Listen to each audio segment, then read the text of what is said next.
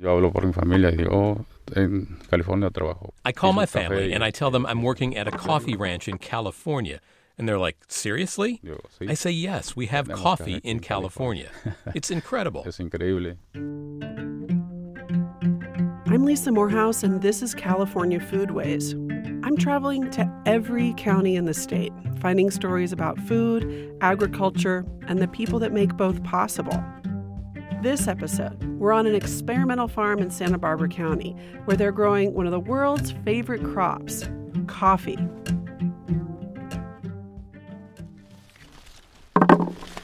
Sammy Venegas stands on a hillside shrouded in fog, thick with avocado trees, passion fruit, and coffee plants. With a white bucket slung around his neck like a baby carrier, he picks only the reddest coffee beans. En más rojo esté el sabor. The redder the más bean, the better the flavor.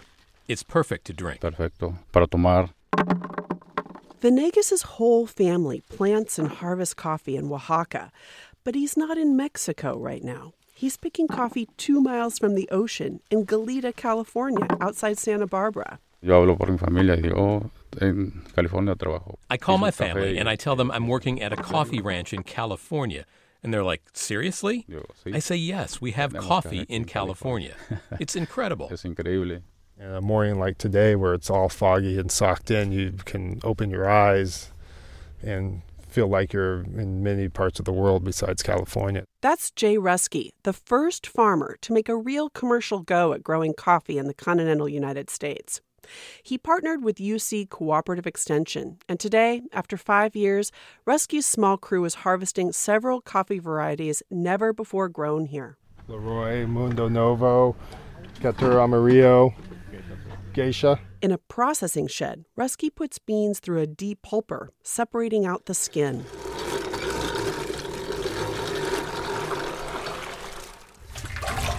We'll put some more wire in. This is a fermentation tub. where now skinless coffee seeds sit for a day or two while the meat separates from the bean. After they dry, Ruskey weighs 100 beans of each variety to compare their yield. There we go. We're doing more than just trying to find the best yields, but we're also trying to find the best cups of coffee. And then he makes me a cup. Voila. I'm no expert, but I like coffee a lot, and this tastes good. So smooth and buttery, I don't add my usual cream. Let's be clear Santa Barbara is a far cry from the tropics, where the world's most respected coffee is grown. But Jay Ruskey's an experimental farmer, like a long line of Californians. Since the late 1800s, agricultural explorers have roamed the world looking for crops to grow in the U.S. Avocados came from Mexico and Guatemala, dates from Morocco, and navel oranges from Brazil. Ruskey's farm is not the only locale for coffee research in California. This is a Caturra coffee plant. It's doing really well. See how bushy? I'm in Juan Medrano's office at UC Davis, where he studies milk genetics at the School of Animal Science. But lately, I've developed uh, another interest, which is also looking at the genetics of coffee. Convenient, right? If you think about it, you know, milk and coffee are traditional companions and they make a very good latte.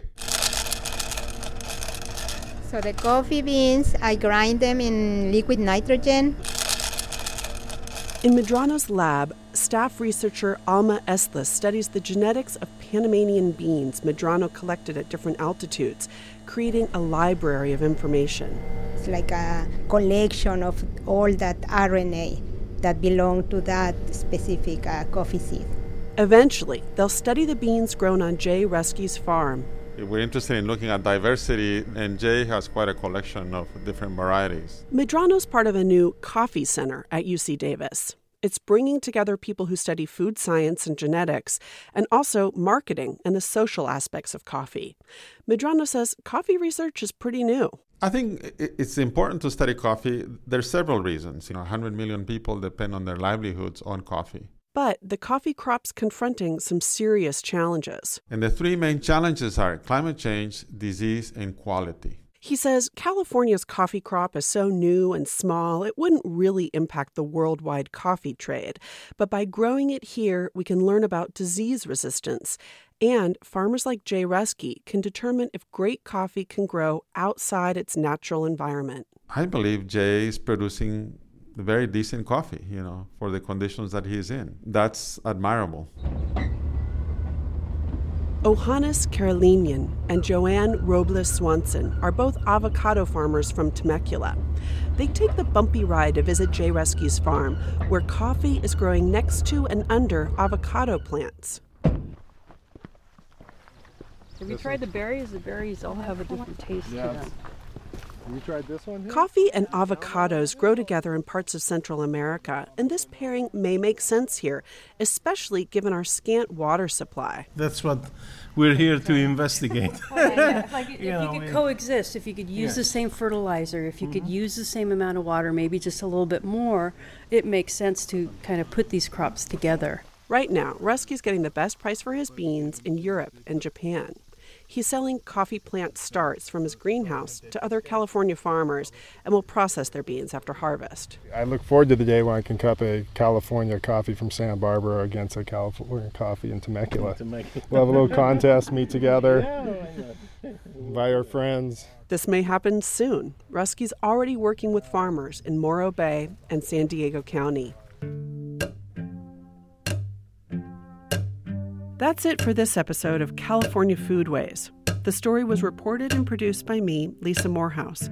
It originally aired on KQED's California Report magazine.